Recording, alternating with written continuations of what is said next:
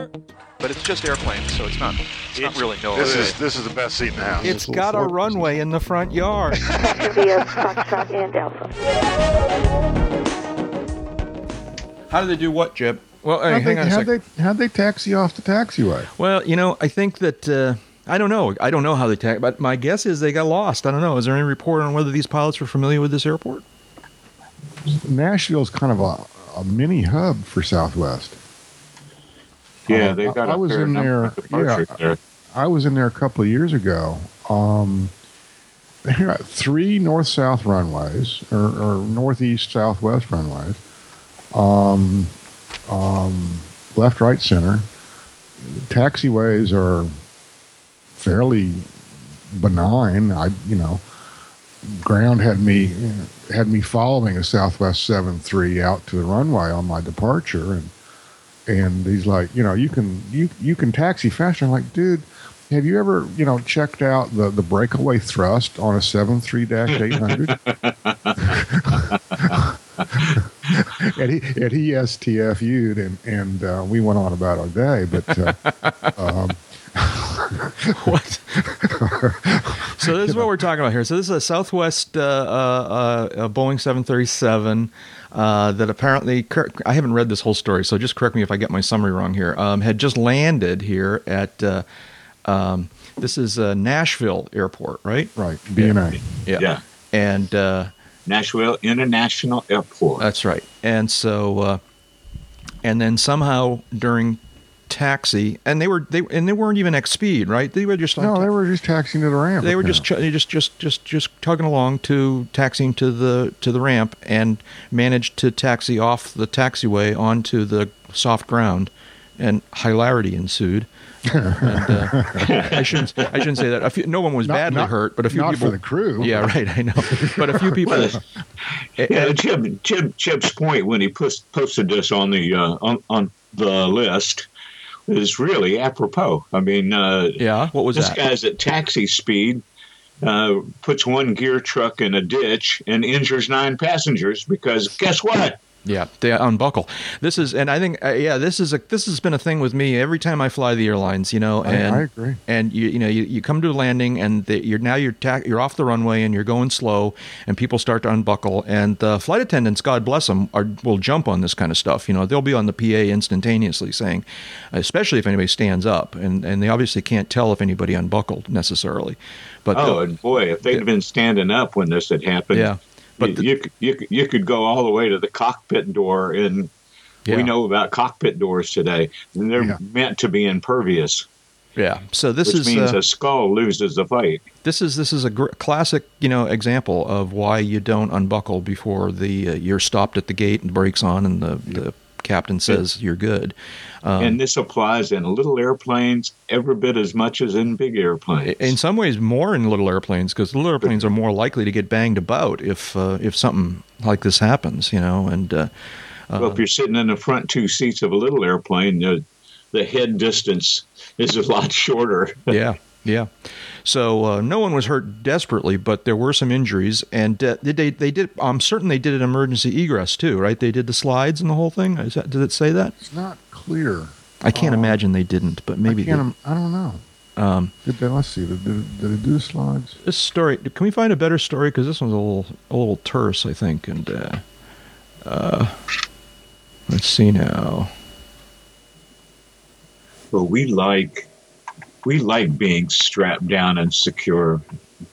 Uh, Yeah, not so- necessarily handcuffed, but Photos from the scene showed at least one of the plane's emergency slides deployed. Right. And there's a graph in the story that says after the wreck, I like them calling it a wreck.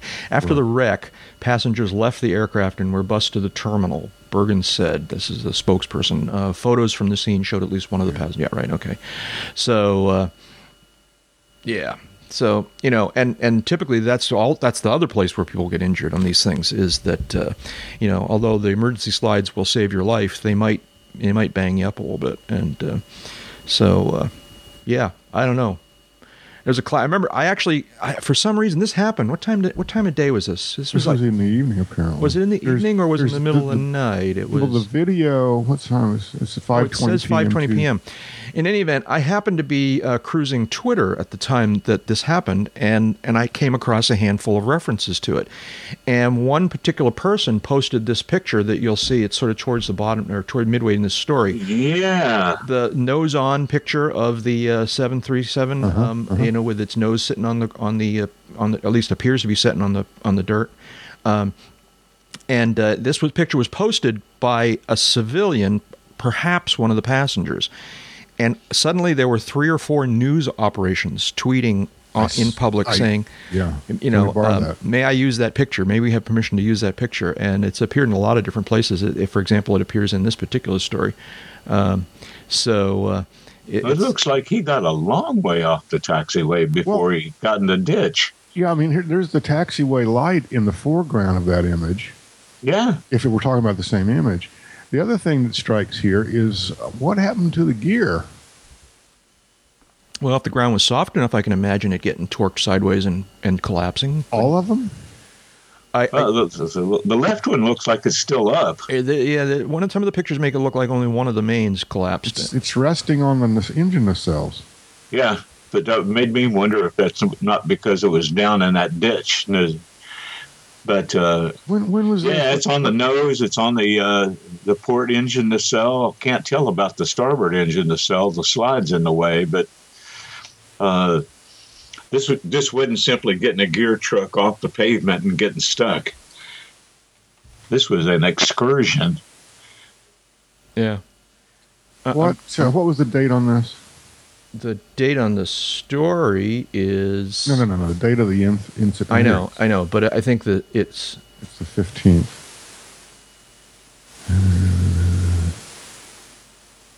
Yeah. December 18th, and that was on Friday. So this was on the 16th because it happened Wednesday. According to according to this reference, Aviation Safety Network, it happened on the fifteenth, Yeah, I think it, it, according to Um, the story, it says Tuesday yeah. at 520. Tuesday, Oh, whatever. Tuesday night. There we go. Yeah. So, let's Jeb and I are both searching NTSB. I think I'm trying to. Yeah. I'm seeing if I can do a Jeb here and come up with the NTSB report, but uh, seen as It's not in there. Um, A- Aviation Safety Network, which is aviation-safety.net. Yeah. What did they have some report? this. Yeah, they have a summary of it. Um, um, interesting. This appears to be a very early um, uh, dash 300 Yeah. uh, 73. How is that notable? Um, They've been getting rid of those for a they've, been, while. they've been they've been phasing those out. Yeah, it was a dash 300 uh, in service for 18 years. Um, the aircraft was taxiing into the terminal when it departed runway T4 and went down slightly sloping grass next to the taxiway. The taxiways at BNA are a little, uh, um, I won't say uneven. There, the the terrain there does have some some some valleys and, and peaks and valleys and and that kind of thing. But I mean, you can't swing a dead cat at BNA without hitting the seven three. So I mean, this is not, you know, this this this is not, um, um, it's not like the airport's not set up for it. And as, I mentioned to, to, to to Jack earlier when we were chatting, there's uh, airport's got three um, uh, northeast southwest runways. Let's see what AirNav says. And that poor 737 was only two years away from getting its gold watch. Yeah, yeah. It- um, It's always fun to talk to people from outside the community a little bit. And say, how'd you make the trip? Oh, I flew Southwest. Oh, yeah. What kind of airplane was it? uh, uh, well, uh, it was a Boeing 737. Yeah. Ah, Most people. you know. I, everybody tells me that about Southwest. I know, isn't it? What a funny coincidence, what, you a, know? what a coinky dink. yeah. So That's uh, the genius of Herb Kelleher. I I think it is genius. I, I you know, Yeah, although they've got a lot of variations these days, the fact that they're all seven threes has got to help them and, and make things. And eventually that will, you know, that will change. I, well, you know, I thought it would change when they when they absorbed AirTrans, but they seem to be, you know, you don't see any of those AirTrans airplanes non seven threes appearing in the. yeah. You know, Oh, they they they trickled away the seven one sevens pretty quick Yeah. after they got AirTran, So- and uh, and somebody got lucky though because the seven one's a nice nice it is. airplane. It's it's you know the the the basics of a, of a DC nine, all the good things about a DC nine with with uh, you know modern systems, modern avionics, yeah, modern engines. Um, Well, and they grafted a larger diameter upper fuselage to the original floor and, and lower structure. uh-huh, So if you looked at it head on, it looked a little bit like an eight with a small bottom. They uh-huh. called it a double bubble. yeah, yeah. Uh, but it was uh, a sight bit roomier than the uh, than the old nines and the MD80 series, uh, and you didn't bump your head on the overheads quite so much. Well, if you were over five ten, which has never been a problem for me. There's an airline that I've flown from time to time that I thought was flying seven one. It's uh, it's it's seven one sevens, right? That's Right. Right. Yeah.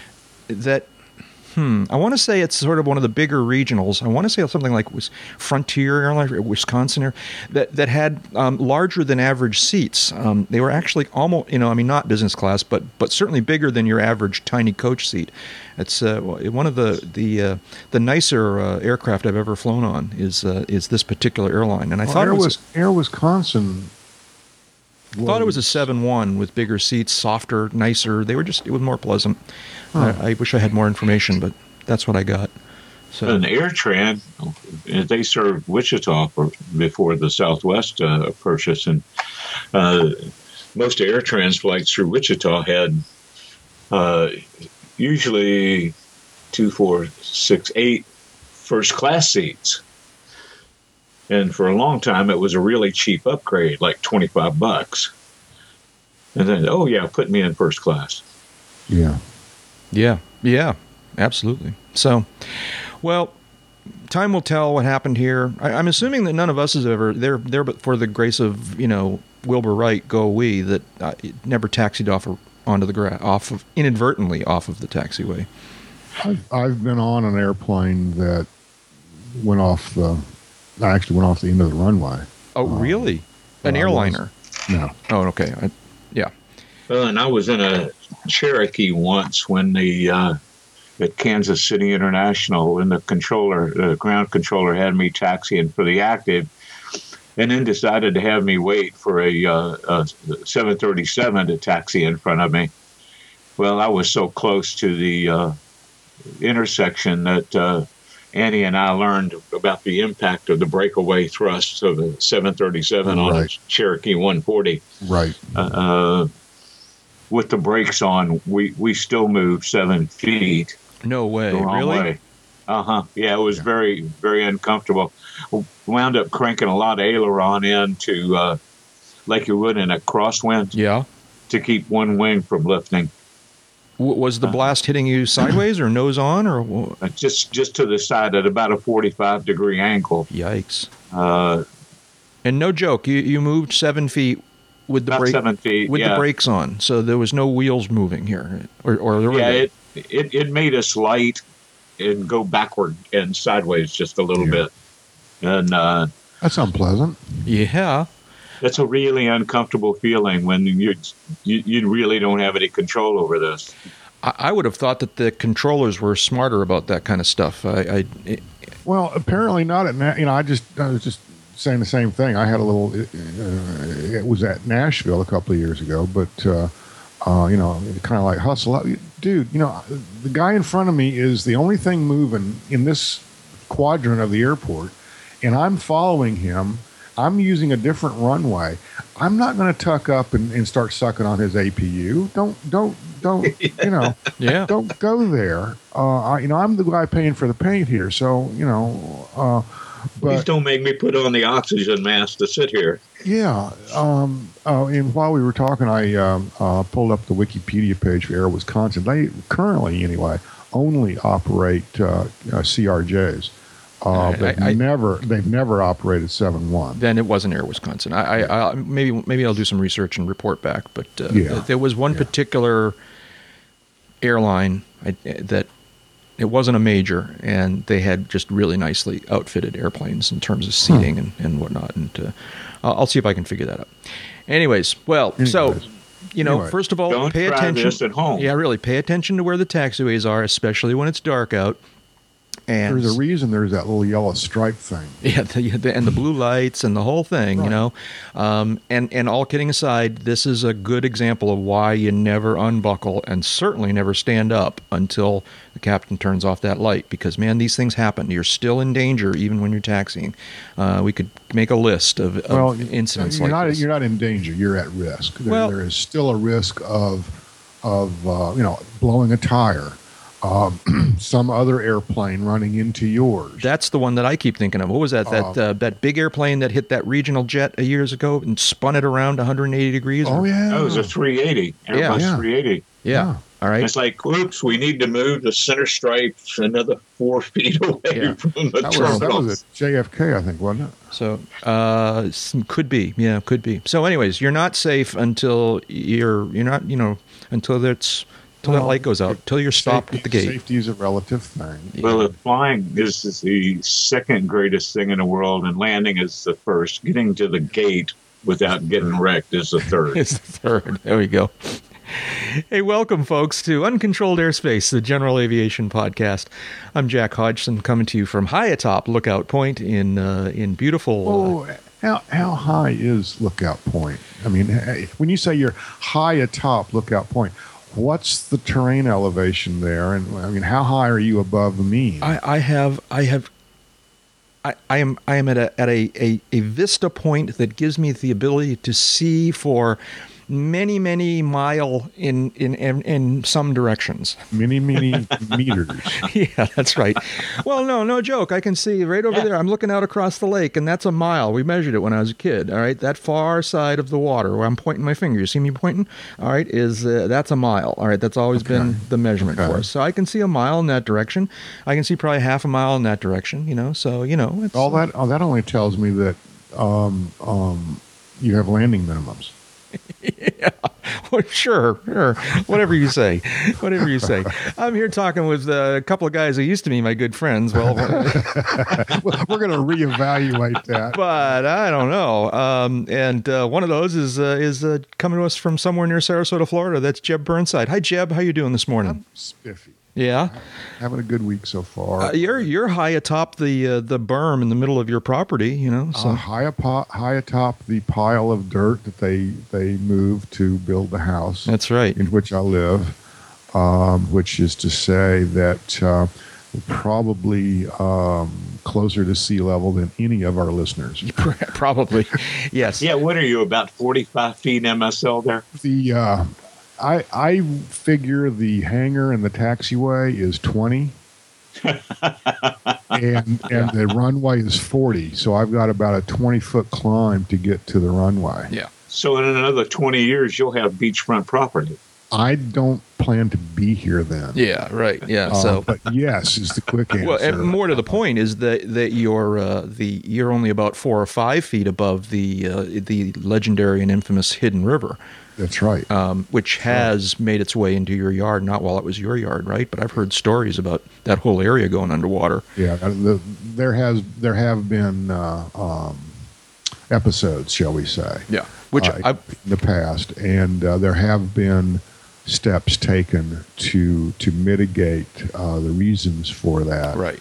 Um, Right. we'll There's all kinds of levees and stuff that are yeah, built around yeah, the neighborhood. pumps and and, And I always figured that's no. All kidding aside, that's why your house is on this man-made berm. well, oh, precisely, and that's why there's a lake in the backyard because that's where they got the dirt. Yeah, exactly. Yeah. See, so, um, anyways, so That- things are that's a- good, that's right? A good, that's a good repurposing. It Yeah. is. Yeah, It's- there you go. It all Yeah. makes perfect sense. So you're going through a little cold spell down there, only 80 degrees. You were telling me. Yeah, the high today is only you know eighty something. It was kind of crisp Yeah. overnight. We had I had to close the door Okay. All right. uh, to keep the, the warmth in the house. And that uh, other but- voice. I'm sorry. You finished. No, I was going to say, but my kids are down for the holiday. Oh, that's right. Congratulations. Having, a, having yeah. a good old time. Uh-huh. Went to see the, the Star Wars movie last night. Oh and, yeah, you know, no no spoilers, please. But yeah, it's uh, on my list sometime in the next couple days. Yeah, I, and just, I, uh, I, I just want to take J.J. Abrams out and beat the snot out of him. But that's you know, Really? You're see. It seems like I'm trying really hard not to be spoiled, but I have been noticing things on the net, and it appears that there are two fairly dug-in camps right now. All right. Well, Um, I, you know, I'm, I'm, I, and I straddle both of them, but we can talk about that when we do our Star Wars podcast. Yeah, that's right. After we've all seen it, and uh, right, and start with spoiler alerts at the very beginning. So, uh, anyways, well, well, yeah. So well, that's cool. With your kids being down, I hope you have a good time. Yeah, it's uh, it's we are. Christmas week for anybody who's keeping track of things here. It's uh, what is it? It's twenty first. It's Monday. of 21st. Christmas- of Christmas week, and uh, and uh, any any day now, I got to begin my Christmas shopping and get that out of the way. There's this new thing. It's called um, oh Amazon. Yeah. Too late for that, I'm pretty sure. No, like, it's not. Really? delivery. I was happened to be surfing something earlier today, and it had a great big red letters on the Amazon listing. It said, "This will not arrive before Christmas." so I don't know, but uh, no, I've got things. I've got eyeballs on things. I just got to go out and actually do the legwork. So I think I'll, we'll be okay. But anyways, my other good friend here is uh, I don't know where he is these th- today because he's traveling for the holidays. Uh, Dave Higdon coming to us from somewhere near where David. Indiana. Well, um, I'm in New Albany, Indiana, Uh-huh. and uh, if I step out on my buddy Tom's front porch, and I, I can probably see breaking through the overcast uh, an operation that's one of Santa's biggest helpers, uh, United Parcel Service. We're on one of the arrivals to Louisville International. So uh, yeah, we're here. It's overcast. It's 50 degrees. It's uh, supposed to get warmer and rainier. So it's unlikely to have a white Christmas. We could have a flash flood Christmas, but Yeah. definitely not a white Christmas. Yeah, same thing here. The forecast for Christmas Eve day is to flirt with 70 degrees, which is just unheard of. That's just craziness here in New Hampshire. But uh, um, and I should just point out to people, um, Dave, you're on a on a, a borrowed headset microphone, and so Right, your yeah. sound quality is a little bit bit. Uh, we can hear you just fine, but uh, you, you you sound a little different today. So that's that's Not my usual mellifluous sound. That's why. What's going on here? Funny Uh, word, mellifluous. you know, I put this on the list, but I'm. Did we talk about this uh, Spirit of St. Louis replica? This sounds familiar. Like maybe we talked about it. I. Uh, I, I don't think we did. I don't recall. well, let's talk about it again because it's pretty cool. This is someone who's built a. Uh, um, let's see. It's a LeeBottom.com story. Uh, For some reason, I thought it had to, more to do with uh, with uh, hmm the, the Let's it's is old old Rhinebeck. Rhinebeck. old Rhinebeck, right? Yeah. Yeah, that's where the project is. And uh, Rich at uh, Lee Bottom, which is just about a 45 minute drive from where I'm sitting. Uh, the uh, folks that he put it in his newsletter, but the folks at Old Rhinebeck have been working on this for years because Cole Palen, when he uh, bought a bunch of new standard projects for Old Rhinebeck, found an old J5 power plant and that's the power plant that powered the uh, the uh, uh, Spirit of St. Louis. So they used that as a jumping off point and built an airplane around it. Mm-hmm. And so it's a pretty loyal replica, right? I mean, it's. Uh, well, I can't see a windshield, which should make it a really true replica. I, and I I'm- think i I'm- read someplace in the story that it does, in fact, have that periscope Right. thing. Um, Yeah, So now I'm trying to find it in the story again here, but uh, this is pretty cool. We were talking about Old Rhinebeck just recently, a couple episodes ago, but uh, and so here's yet another reason to uh, to uh, uh, you know to think good thoughts about about Old Rhinebeck. And uh, let's see here. I would have sworn it said something. Old Rhinebeck, which is known for its extraordinary collection of uh, not only replicas but some originals from the uh, years right around World War One and up to the, uh, the end of the twenties. Yeah, it's a very very cool thing. So uh, It, it is very cool. I, I wonder, did they, you know, build in all the tanks, the fuel tanks also, and the plumbing and all that? I mean, what's the range on this puppy? Yeah, the original could go 3,300 miles and still have fuel left. Yeah. Mhm. And what a speed demon! how fast? Yeah, 80 About knots. 100 miles an hour. Yeah, I was going to say, yeah, yeah.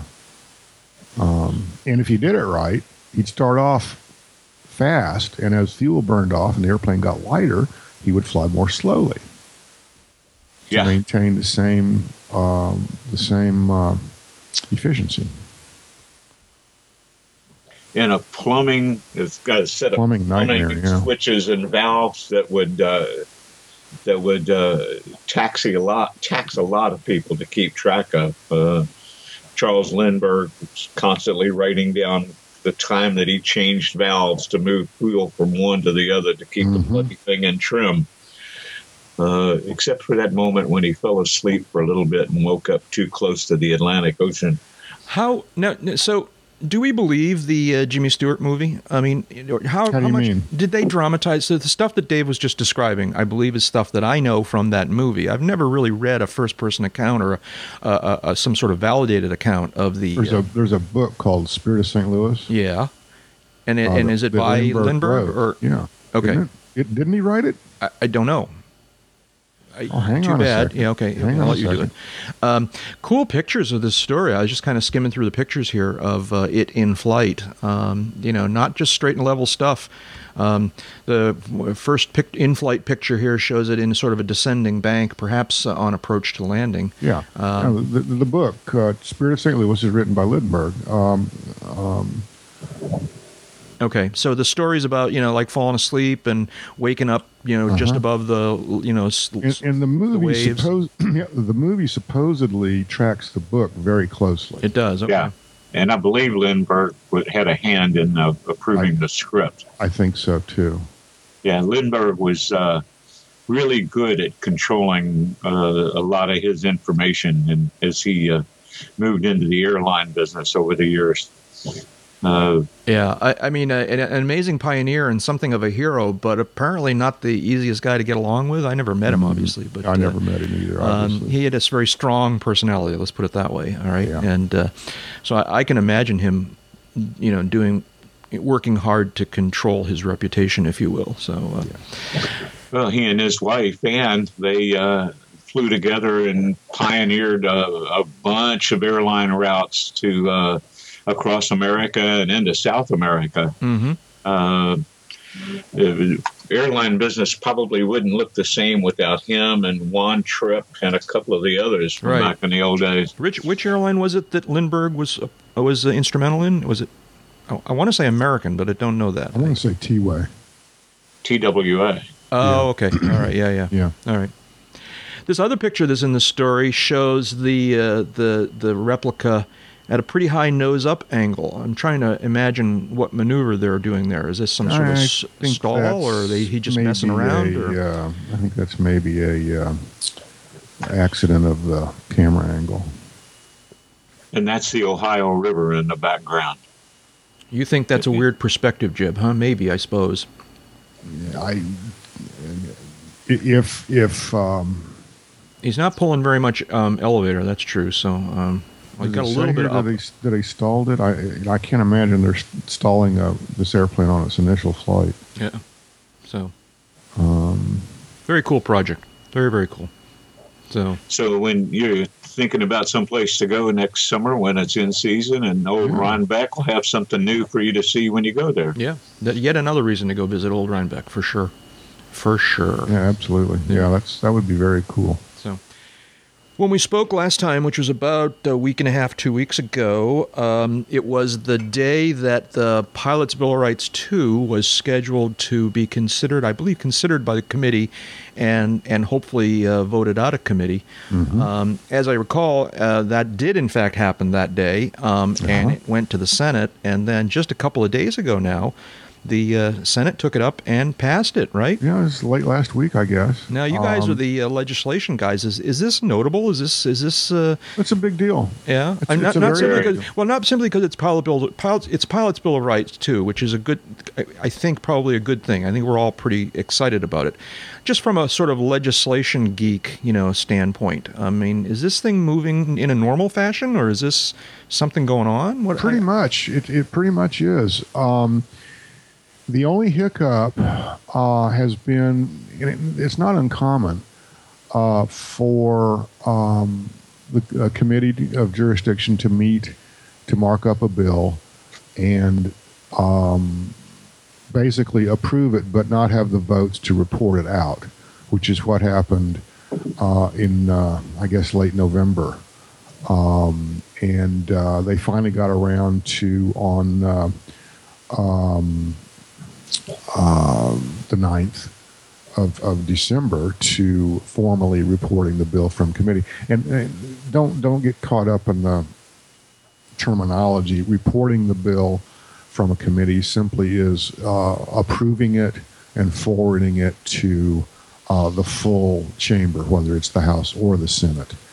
Um, and that happened, um, um, you know, fairly uh, uh normally uh, with this bill. Um, the vast majority of bills, so let me point out, don't get reported out, don't even get committee action. They're just introduced and uh, pretty much are, DOA. Um, so, I mean, this is a big deal. And um, um, where it, what happens next is anybody's guess. I'm presuming, I haven't paid any attention, but I'm presuming the House adjourned for the year uh, last week. Um, the Senate bill, uh, S 571, Pilots Bill of Rights 2, once it passes, in this case, once it passes the Senate, it then goes to the House for consideration. And we've talked, I think, uh, in, in, previous episodes about um, the politics of the House, et cetera, uh, and whether or not it will get a fair hearing over there. Um, your guess is as good as mine. Uh, the, the politics are a little um, um, less certain in the House um, for a variety of reasons. But uh, you know, hope springs eternal, and there's still a buttload of uh, co-sponsors, bipartisan co-sponsors, in the House. So it, it's clearly going to be an issue. It's clearly going to be something that a lot of people want to try to move through the House, but it's not going to happen until January at the earliest at this stage. Mm-hmm. Yeah, there was some conversation I heard, uh, saw between some folks in D.C. about whether they might be able to get it attached to a big spending bill that Congress passed last week to right. fund the government through the end of September next year but I couldn't find any evidence of that having happened. And I'm sure all the alphabet groups would have made big noise if it had. So the biggest, the, the most notable thing to me about the uh, the Senate action was when it got to the floor, there was minimal debate, and according to the reports, it passed unanimously. Which to me tells me there was a voice vote instead exactly. of a roll call vote. Exactly. And nobody said, no way. And uh, off it went uh, pretty quick and painlessly. Of course, they had 70 plus co-sponsors in the Senate, which is not only you know a simple majority, but a, a, a veto-proof majority. They're not quite that strong on co-sponsors in the uh, House, but the uh, Avi- General Aviation Caucus guys over there are pretty good at, at, at uh, bending arms and, and, twisting wrists to get uh, enough votes to get it over. What is it? 218 that they need. Mm-hmm. So uh, they still needed upwards of uh, 60 votes to uh, go with the ones that are already co-sponsors.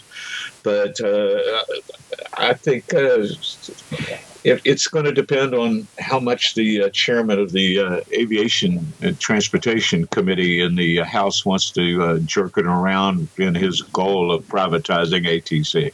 Right. If he holds it hostage to that, we could be at Oshkosh and still not have this puppy done. Or we could we could be in you know the year 2025 and still not have this done. Yeah, mm-hmm. but yeah. Uh, if he uh, if he meets with defeat in his efforts, and so far he's not been able to build a co- coalition that would get this thing passed in the House, and that's partly because of the GA caucus. Uh, so if uh, it, Mr. Shuster can't get it a majority on it, he might relent and just let it go. Yep. By, by it, you're, you know, you're talking, hostage. David. You're talking here about not being able to get a, a majority of coalition to pass the uh, privatization part of it, right?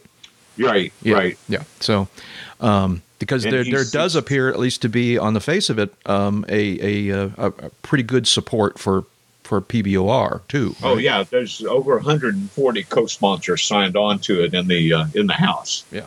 So, so uh, basically, the entire General Aviation Caucus. Yeah. Uh, so all the Mr. more reason. Took a different tact. Usually, we get the uh, White House administration, whoever that is, proposing to privatize ATC. Uh, this year, the uh, Obama administration did not include that in its transportation request and its funding request for the FAA and to reauthorize the FAA.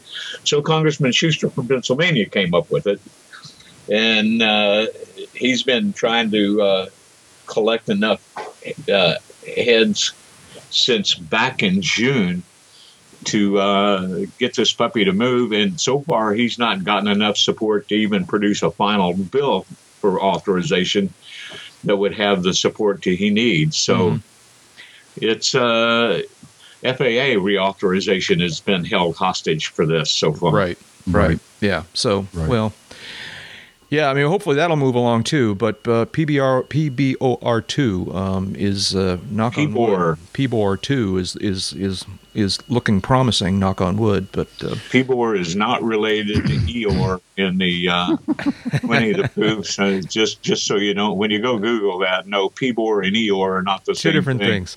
Two different things. Um, yeah, and, and, as always, we say that uh, regardless of your point of view on this, we urge you to contact your elected representatives and let them know how you feel. Um, there are a number of online uh, systems that you can use to make it easy to communicate with your representative. Um, I think the one that we call people's attention to re- most recently was the NBAA one, uh, uh-huh. and uh, but uh, but yeah, any of them will do, or do all three. Yeah, do all three, or just pick up the phone and call their office, or or uh, or send them an email, or however you choose to do it.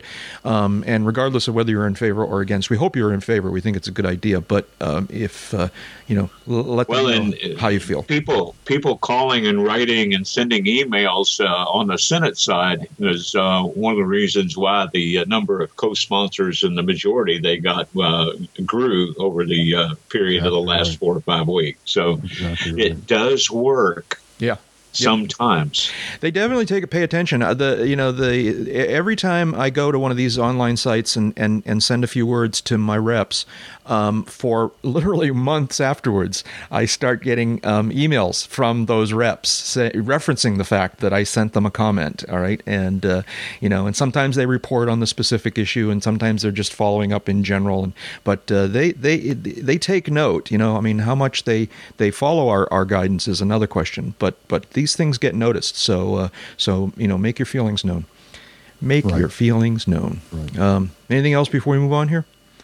No. No. Um, don't just to comment. The um, the bill text has changed substantially. I just downloaded a copy of it. It went from like you know maybe six pages to um, 38 pages. Wow. Go figure, right? Yeah. So I gotta I gotta sit down and read this, but. Uh, um, I mean, I would imagine that somebody would have raised an alarm if that's. Uh, well, that's yes. You know, but that's, but that's why yeah, people we'll, read these things. We'll let you take a look if you choose to, and uh, maybe, maybe, I'm not going to do it during. No, no, no, not now, not now, not now. Before we move on here, let me say that uh, we here at Uncontrolled Airspace are very, very grateful for the financial support we receive from our listeners. There are two simple ways that you can contribute to this podcast if you choose. Um, you can make a one time, non repeating donation using PayPal. It doesn't need to be very much, just as little as 10 or $15 is a big, big help. Or you can make an automatically repeating per episode pledge with Patreon. Uh, with the online service patreon.com, you can pledge as little as a dollar per episode, put limits on your per month contribution, and change or cancel your pledge at any time. Um, for more information on how you can support the podcast in one of these ways, see the Uncontrolled Airspace homepage and the box in the right hand column labeled Tip Jar. Um, and that will give you uh, uh, take you to a page with details on both of these support me- methods. Thank you very very much. Yes, thank you. So what do we got here? Um, what's next here? There was something that was next. Uh, Oh, microburst, man! I'm telling you, I've always known that. I mean, you know, they, they, I took this seriously from the time I was a primary student, but every now and then you come across a video like this that gives you a very graphic example of why thunderstorms and, and the related weather of, a, of that kind of thing can, can get you in trouble. This is a uh, Vimeo video, a uh, um, Tucson wet microburst from August of 2015. Um, this is a appears to be time lapsed. I got to figure it's a time lapse, but uh, it shows a, a, weather event passing across this big valley, and uh, and it, you know at first it just looks like a, a, little rain shower, which we, we see all the time when we're flying off in the distance, um, but then all of a sudden it kind of develops and just drops a little. I don't know. I was going to say a bomb, which is kind of over overstating it a little bit, but not by much. Um, this is quite a thing, and it really is graphic, a graphic, um, a graphic illustration, if that's not redundant, um, of uh, of why you you give these things a wide berth. Because Yeah. you, you could get messed up if you were near that uh, that moving air. Um, it's, uh, I I mean, you guys have seen this kind of stuff, obviously. Uh, Oh yeah. It's, Oh yeah. Yeah, and uh, it's much more fun to watch it from about five miles away. yeah, yeah, Or on video. Or from- on from the comfort right. of your home office. yeah, um, yeah. I Yeah, mean- something at arm's length because Yeah. uh, Yeah. the uh, the force of these things has the force of these things. I'll get it right in a second. Has been uh, shown to bring down airliners. oh yeah, yeah, So if you think that it won't affect you because you're little, your physics are backward. yeah. That's right. This is great because right about uh, the 25 second point in this video um, is y- you can actually see this kind of almost ball of this this mass of, of of presumably moisture of cloud falling out of the out of the overcast, um, and uh, and then and then as it as it makes contact with the ground, it explodes out in sort of this uh, you know sort of inverted mushroom cloud kind of thing, and uh, um, it's it's a very dramatic. And then they repeat it with a close up of of that particular event. It's- And well, two of, two of the repeats are in slow motion, and you can really see the uh, force of that cold air when it hits the ground and spreads out and creates its own vortices at ground level, like you said, kind of like an inverted mushroom cloud.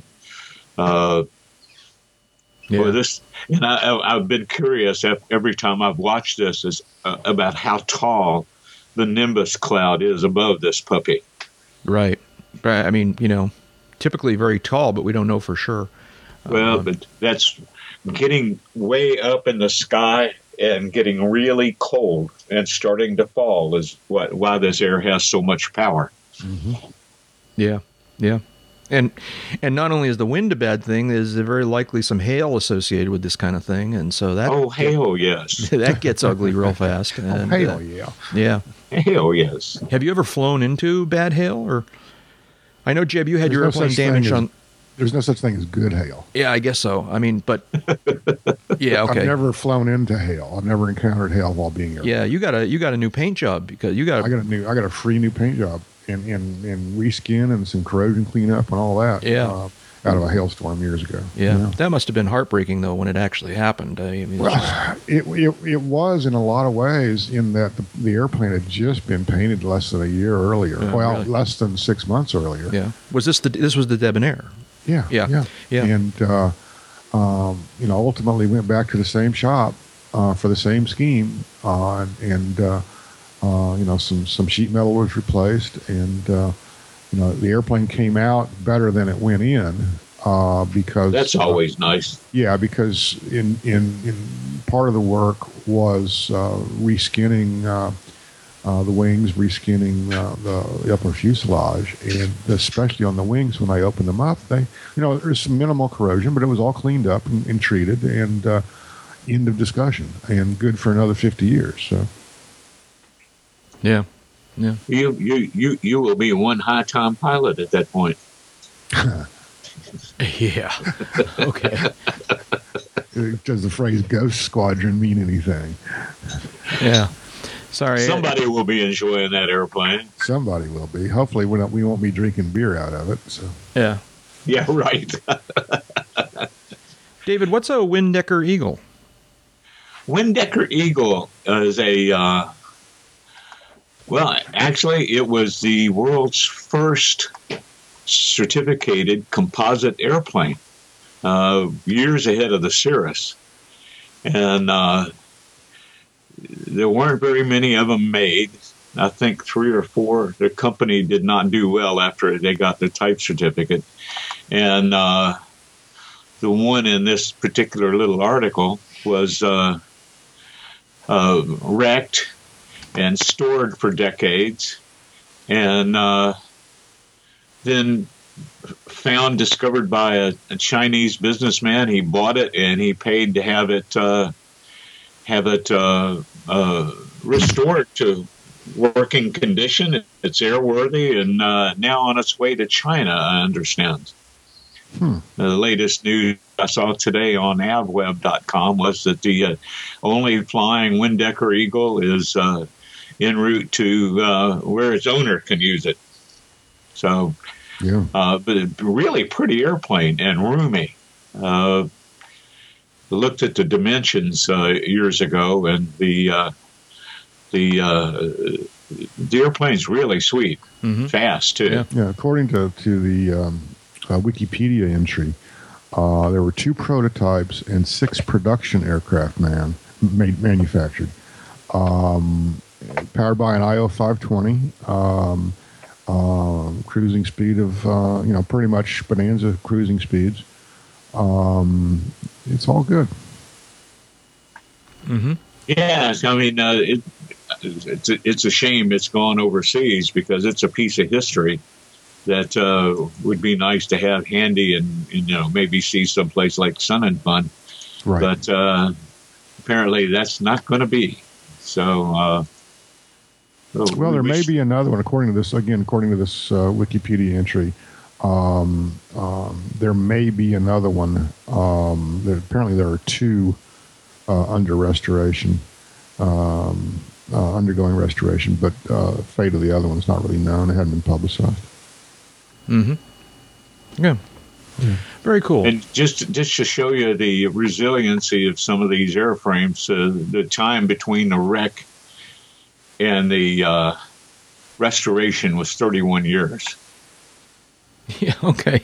So, I don't know. There's a joke there, but yeah. All right. It's uh, Yeah, well, it's uh, you know, it's a thing. It's a thing. Um, this next story, d- d- this is a, a, a human-powered aircra- aircraft. Uh, this is my old stomping grounds, Half Moon Bay Airport. It's a very cool airport in uh, just out on the coast, um, abeam the uh, the San Francisco Bay Area. And uh, David, what's this? Now, this is your story too. They uh, they they're making another uh, human-powered aircraft here, right? What's the what's the deal? here? Yeah.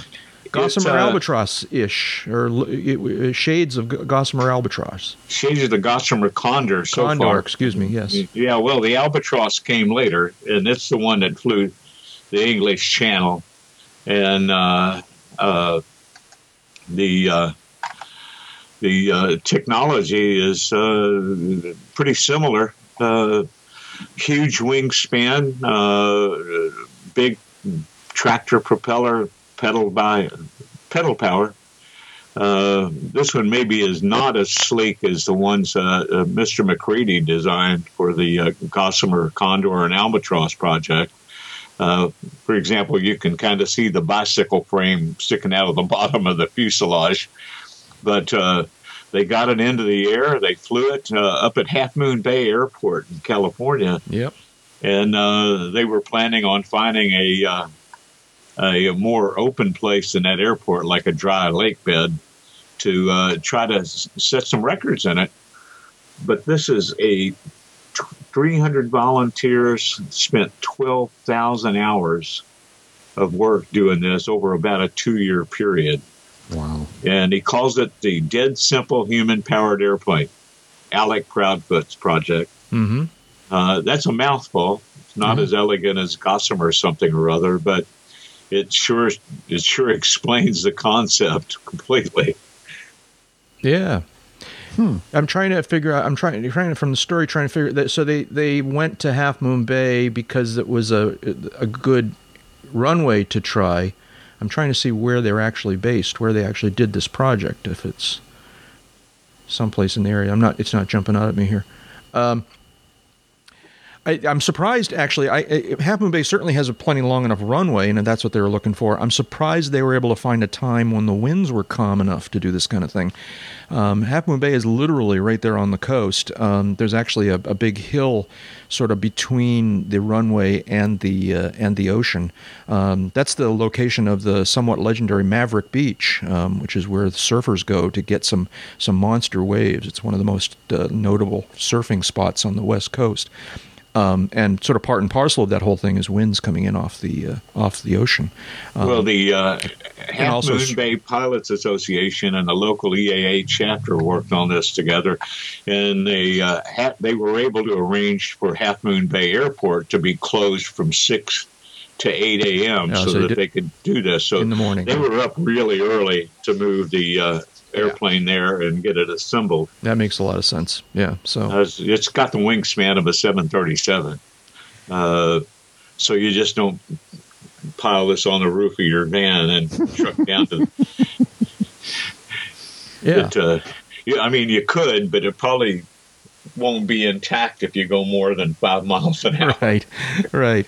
It's uh, you know, and then when you're done, you go to the diner for breakfast. They got a really great diner there at Half Moon Bay, so uh, or at least they used to. I'm pretty sure it's still there. Um, so I've never been there, but I've heard about it. But the uh, they they they they triumphed, as the uh, article says, because the uh, flight that they made covered 765 feet and never higher than five feet. So they were definitely in ground effect. Uh, Oh yeah, with that kind of wingspan, sure. Yeah, but they definitely beat uh, uh, all but the last of the Wright brothers' first four flights, hmm and uh, that's an accomplishment when uh, when it's just a guy with two big legs and a and a bunch of pedals to uh, to make it go fast. Well, fast enough to get off the ground. Well, and, and just like Orville, you know, had had to deal with on the very very first flight. You never have done this before. I, I get, you know, they'd done some gliding and, and stuff like that, but um, um, don't know how it's going to handle. Don't know what the the the actual act of flying something uh, uh, self-propelled is going to do. So you've got a bunch of unknowns, and uh, you know we're all lucky nobody got hurt. All things considered. yeah, well, that's what. And and and they didn't damage it. Yeah. So Yeah, Yeah. you know it uh, it it it was a successful landing and one they could walk away from and one to let the airplane fly again. I mean, what more do you want? Yeah. Checks all the boxes. there you go. So you know, congratulations to that crew, and uh, we hope to uh, read about them setting some more records uh, downstream when they find a dry lake bed to. Uh, to uh, give themselves some space where they don't have to worry about the airport closing. Yeah. And who knows? Maybe they they get 50 feet off the ground, they can find a thermal. Yeah, right. Problem is with a wingspan like that, 50 feet off the ground doesn't necessarily get them out of ground effect, but uh, No, it still wouldn't be out of ground. yeah. um, but you never. But you know, still, that's a cool accomplishment, and uh, you know, learning some more about about aeronautics and aviation. It's a good thing. It's a good thing. Three Zero Cafe. It's called the Three Zero Cafe, um, and uh, it's a good restaurant. Fun place to go. And And, and and I like the comment from one of the guys. He uh, said, "This is my Tesla." Yeah. Yeah. yeah. He spent the same amount of money on it. Yeah. perhaps, perhaps, and uh, fewer batteries. Fewer batteries. That's right. Shout outs. Lighter, too. Shout outs. What do we got Shout-outs. going on here? Shout outs. Jeb, how's things going with the swag shop? That's a good question. Let me go look. Uh, I've bought a few things there. We got uh, uh, finally have a lot of uh, of uh, UCAP uh, uh, goodies, uh, mugs and shirts and and whatnot available for sale. Um, and uh, uh, and uh, tell us, be, be more specific, Jeb. What do we got for sale there? What uh, what what do they Well, got on them? What do they say? Hoodies and T-shirts and um, uh, coffee mug. Let me go back out. Let me back out of this. Uh, basically, you know, you we've got you know we've had our logo since almost day one.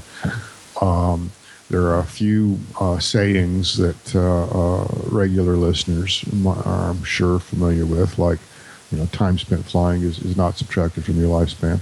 If you ever wanted a T-shirt or a coffee mug or maybe even a hoodie or something like that with uh, with our logo or, or with one of these sayings or or um, um, something like that on it, you can get one now. Mhm, Um, A coffee mug like this around the office is always going to get conversation Mm-hmm. um, wearing a, a t-shirt like this around the airport uh, is always going to get a comment or two.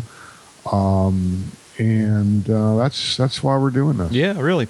Over on the uh, Patreon site, uh, uh, listener Bill Mellett has uh, posted a comment uh, where he asks, "So where's the TTFNMF swag mug?"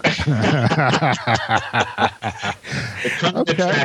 I confess. right. I All right. confess. We, we we can we can Yes. talk about that. Yeah, we should we should add one, Yeah, and uh, you know, it's a conversation piece. If nothing else, I confess, I stared at that for a few minutes. I'm going TTFNMF IMF. What the heck does that stand for? oh yeah, right. Okay, I know what that stands for.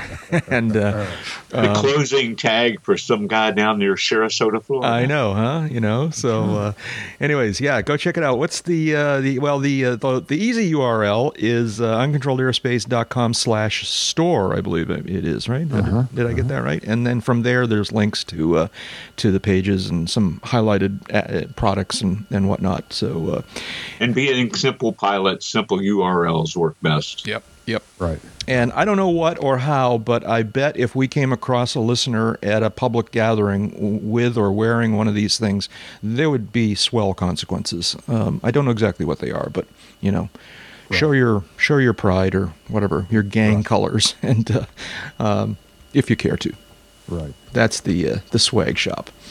Right. What else is going on, Dave? You got any shout outs? Uh, yeah, real quick and dirty one. This is kind of holiday related. Uh, uh, uh, more more than one occasion, I've uh, been on an airliner on Christmas Day, and uh, with all the people hauling uh, packages to uh, help parents play Santa Claus, and all the people working the counters and the gates, the flight attendants, the flight crews, uh, and the uh, air freight carriers like UPS and FedEx. Uh, those guys are putting in extraordinary hours right now, working hard to help make happy holidays.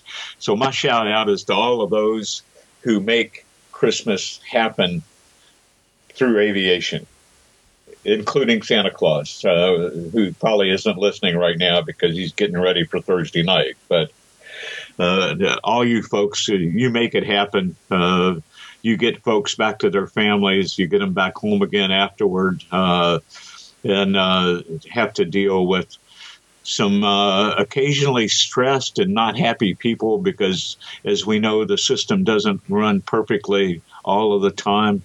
So uh, you work hard. We appreciate it. Hope you get to have a happy holiday too. Yes, absolutely. Yeah, Absolutely. yeah, very cool.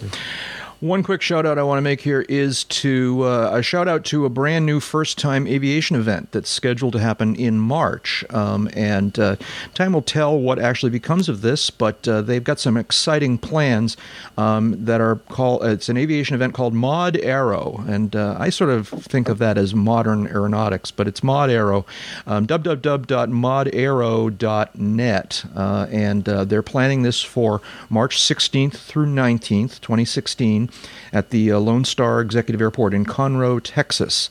Um, and uh, they have some uh, pretty exciting plans. Where they've got uh, planning for a, a, a, a wide range of exhibits and static displays. Uh, they want to do a job fair. They're going to have some live music. Uh, and fly-in camping and a lot of other Cool. uh, activities and events. So, So what's uh, the mod hook here? Um, I, I, you know, I think one of the things they're going for here is to try and create a, uh, a, a, a fly-in for the younger set. I think they're truly trying to target um, a little bit younger crowd than often we see at at, uh, at air shows, and that's Yeah, a good thing. In other words, younger than you and me. Yes, well, that's it's pretty hard not to be younger than than me, anyways.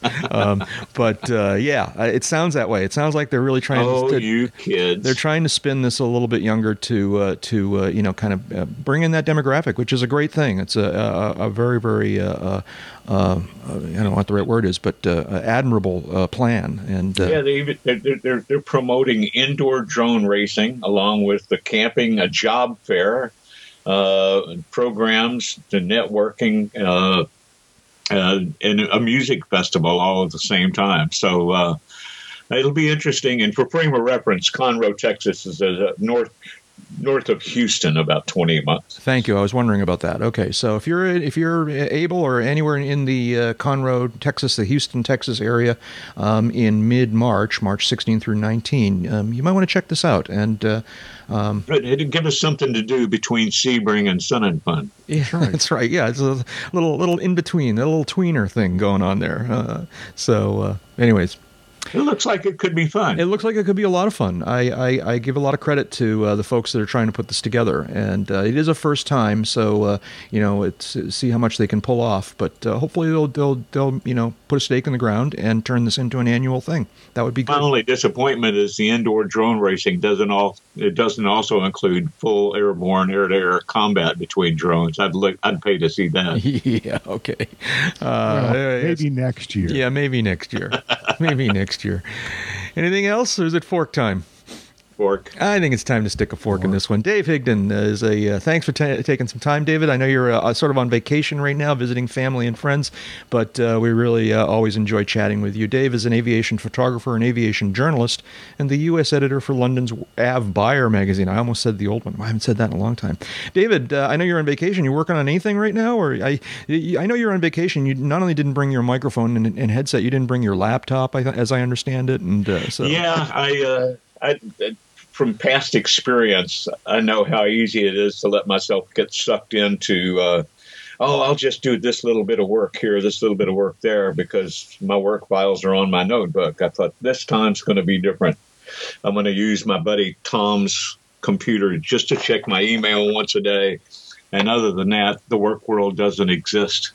So, uh, but I do have a uh, Out blog coming out on uh, Friday on Christmas Day on uh, avbuyer.com, kind of taking a look at the uh, year in retrospect.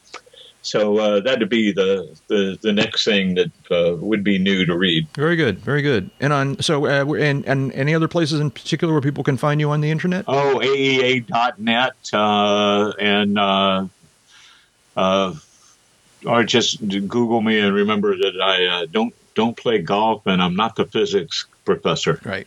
And on Twitter, you're Real Higdon. Real Higdon. Real Higdon, Real yep. Higdon on Twitter. And Jeb Burnside. Jeb's a uh, freelance aviation writer and editor, serving as the editor in chief of Aviation Safety Magazine. What are you doing, Jeb, other than uh, family and, and holidays and, and Um, whatnot? Not a whole lot of anything um, this week, actually, and and uh, not much last week. I uh, uh, did file a piece with uh, AEA for Avionics News, um, talking about in-flight connectivity and, and one of the leading uh, companies in that market. Um, uh, also filed uh, before that uh, the next installment of the um, pilot-related series that I'm doing for uh, GA News. I got a peek at that piece. It's a very nice piece. I I, enjoyed I, it. li- I like I like doing that one. That was a lot of fun. Yeah. Brought back a lot of memories and and uh, and whatnot. So I'm, that that'll publish um, in early January. Mhm. Um, the uh, January issue of Aviation Safety Magazine has long since uh, uh, been put to bed. Um, that came out very nicely. Um, so I'm right now um, kind of just uh, taking some time off, uh, spending some time with the kids, going to see movies that I won't talk about, and uh, um, enjoying the weather and uh, you know just uh, enjoying life. There and. Uh, hope everybody has the same opportunity here this this holiday season. And uh, uh, Merry freaking Christmas to you. Uh, and uh, so there. Very good. And so on the internet, uh, they can find you at. Uh, Uh, find me on AEA.net, uh, aviationsafetymagazine.com, GAnews.com, on the Twitter machine at Burnside J, and um, I think that's about it. that's that'll do for now. That'll Yeah, do that'll for do now. for now. Yeah, cool. And I'm Jack Hodgson. I'm a private pilot, a freelance writer, and a new media producer. You can follow me on uh, Twitter at uh, twitter.com slash Jack Hodgson. You can also learn more than about me than you ever really wanted to know at jackhodgson.com and aroundthefield.net. I'm urging people, I'm, I'm, I'm, I'm urging perhaps too strong a word, but I would really, really love for people to sign up uh, for my email newsletter. I'm, I'm optimistic that there's going to be some progress, um, some some things to announce there in the near future. Um, if you're at all interested in getting on my email newsletter, go to uh, jackhodgson.com um, or aroundthefield.net, and there's a link on the homepage that'll take you to the place where you can sign up. Um, Let's go. So I think that's it for me. Uh, big thanks to Jeff Ward for his help with the show notes and in the forums. Uh, thanks to uh, Mike Morgan, to Royce Earl, to Jim Goldman, and to the many other listeners who have created the UCAP disclaimer clips. Uh, big thanks to uh, to uh, Je- uh, uh, to Dave's friend Tom for uh, giving him a computer Yeah, and a headset. yeah. We appreciate that. Yeah, you're going to have to take him out to breakfast, though. Uh, well, that that's next on the agenda. There, we go. go. There, There we go. go. Um, please follow uh, uh, the uh, Uncontrolled Airspace podcast on Twitter uh, at uh, twitter.com slash slash class G airspace. That's uh, Easy for you to say. not at all. Uh, uh, class and the letter G airspace, all one word. Um, you never know what might turn up there. Um, you can check out the UCAP swag shop at uncontrolledairspace.com slash store. And don't forget, you can check out the rest of the UCAP website. You can chat with us directly and with many of your fellow listeners in the Uncontrolled Airspace forums. All that is at uncontrolledairspace.com. David, one thing you wanted to say? Well, there's one reason why Santa has lived as long as he has because all the time he spent airborne. Because as we know, time spent flying is not subtracted from your uh, lifespan. Merry, happy, ho ho. And that's enough talking. Let's go flying. What was it? TTFN AMF? What? Something like that.